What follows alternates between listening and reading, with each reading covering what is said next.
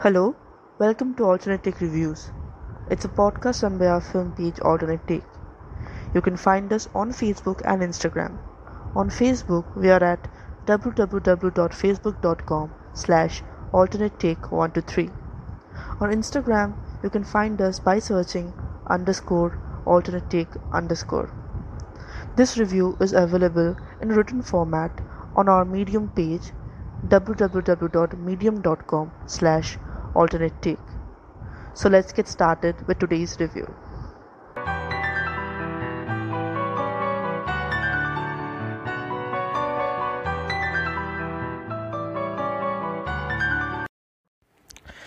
Halal Love Story Review With his atypical kindness and simple affection, Zakaria imagines the meeting point between traditionalism and the supposed impurities of filmmaking. In Halal Love Story, the cultural wing of an Islamic organization in Kerala that peddles its thinly veiled art through street theatre decides to make a telefilm for attracting more takers into its fold. Rahim and Tawfiq take the lead in collectivizing the enthusiasm, mobilizing the various players, and getting the Herculean project off the ground. As a conservative organization, and the viewer is constantly reminded of what is halal, permissible, and haram, forbidden.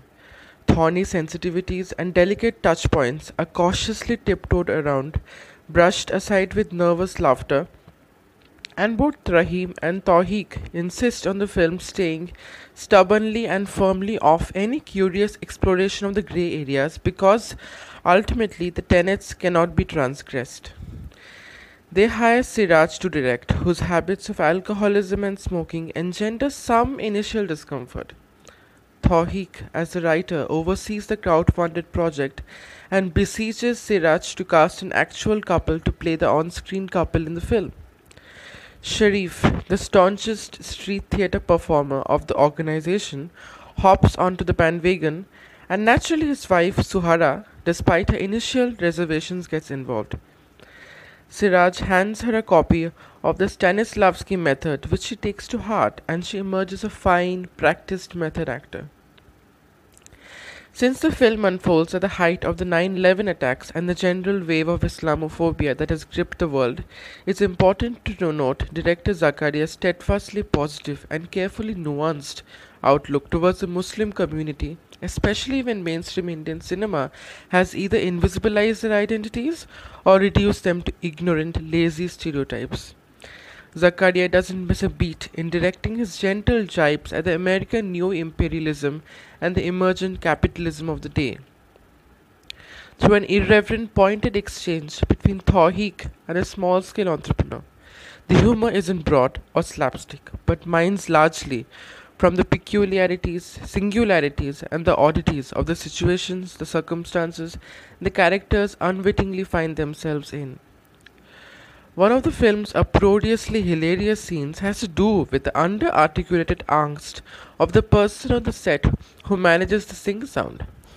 Soubin Shahir, playing the meticulously minute, conscientious, frustrated guy, takes the sequence to brilliant heights as the unwanted, intrusive auditory elements ranging from a cock to laundry wash to a petulant baby are methodically dispensed with.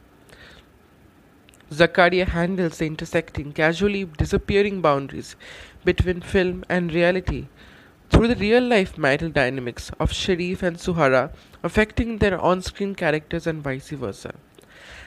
As part of an acting workshop, when Suhara plumbs her character's depths, the unspoken misgivings she has for her husband bubbles to the surface and pent up resentments find expression. The emotional distance between husband and wife widens.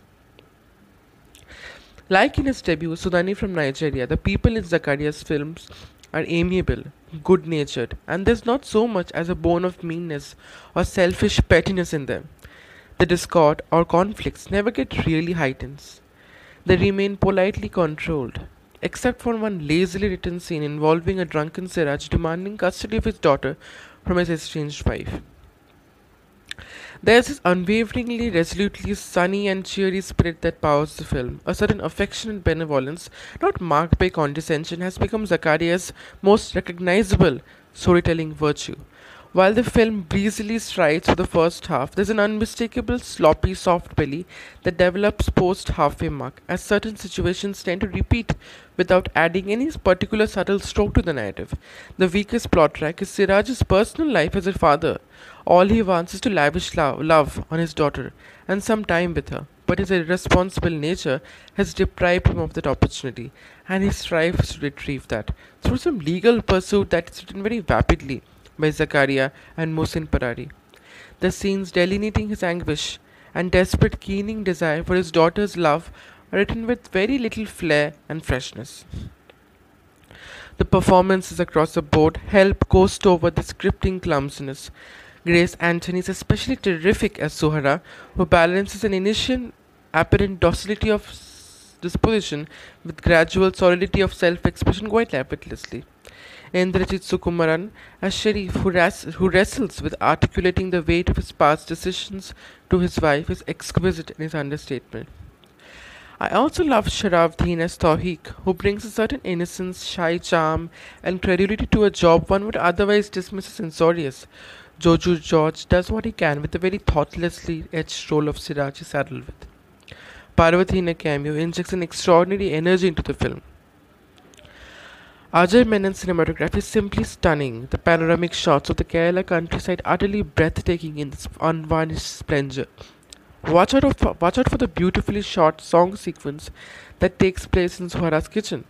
The sunlit space with the multicolored hues has never appeared more striking, benefited enormously by Anees Nadodi's elegant art direction. The score by Neha and Yakzan is adequately lilting aided by the unembellished lack of realism, sense of realism in Zakaria's absolute lack of judgment on his characters. There's no moral posturing that never happens, or not any denunciation of the traditionalism. This isn't the film if you're looking for trenchant critiques. It's more of a humane insight about the people in those institutions doing what best they can within the framework of the limitations without pushing forth any nefarious agendas. You might argue Zakaria's soft peddling through the contentious issues the social organization might be saddled with. Or that he's glossing over icky fault lines for a more simplistic storytelling that averts complex investigation into the subject, but I bought into the sincerity, transparency, and honesty with which he narrates. I know kindness and generosity are overabused words, but they're the most apposite descriptors for Zakaria's worldview. He believes in an unstinting, indefatigable kind of hope and ends his film on a note of high, open hearted embrace. And really, who wouldn't want to get behind that? You can watch Halal Love Story on Amazon Prime.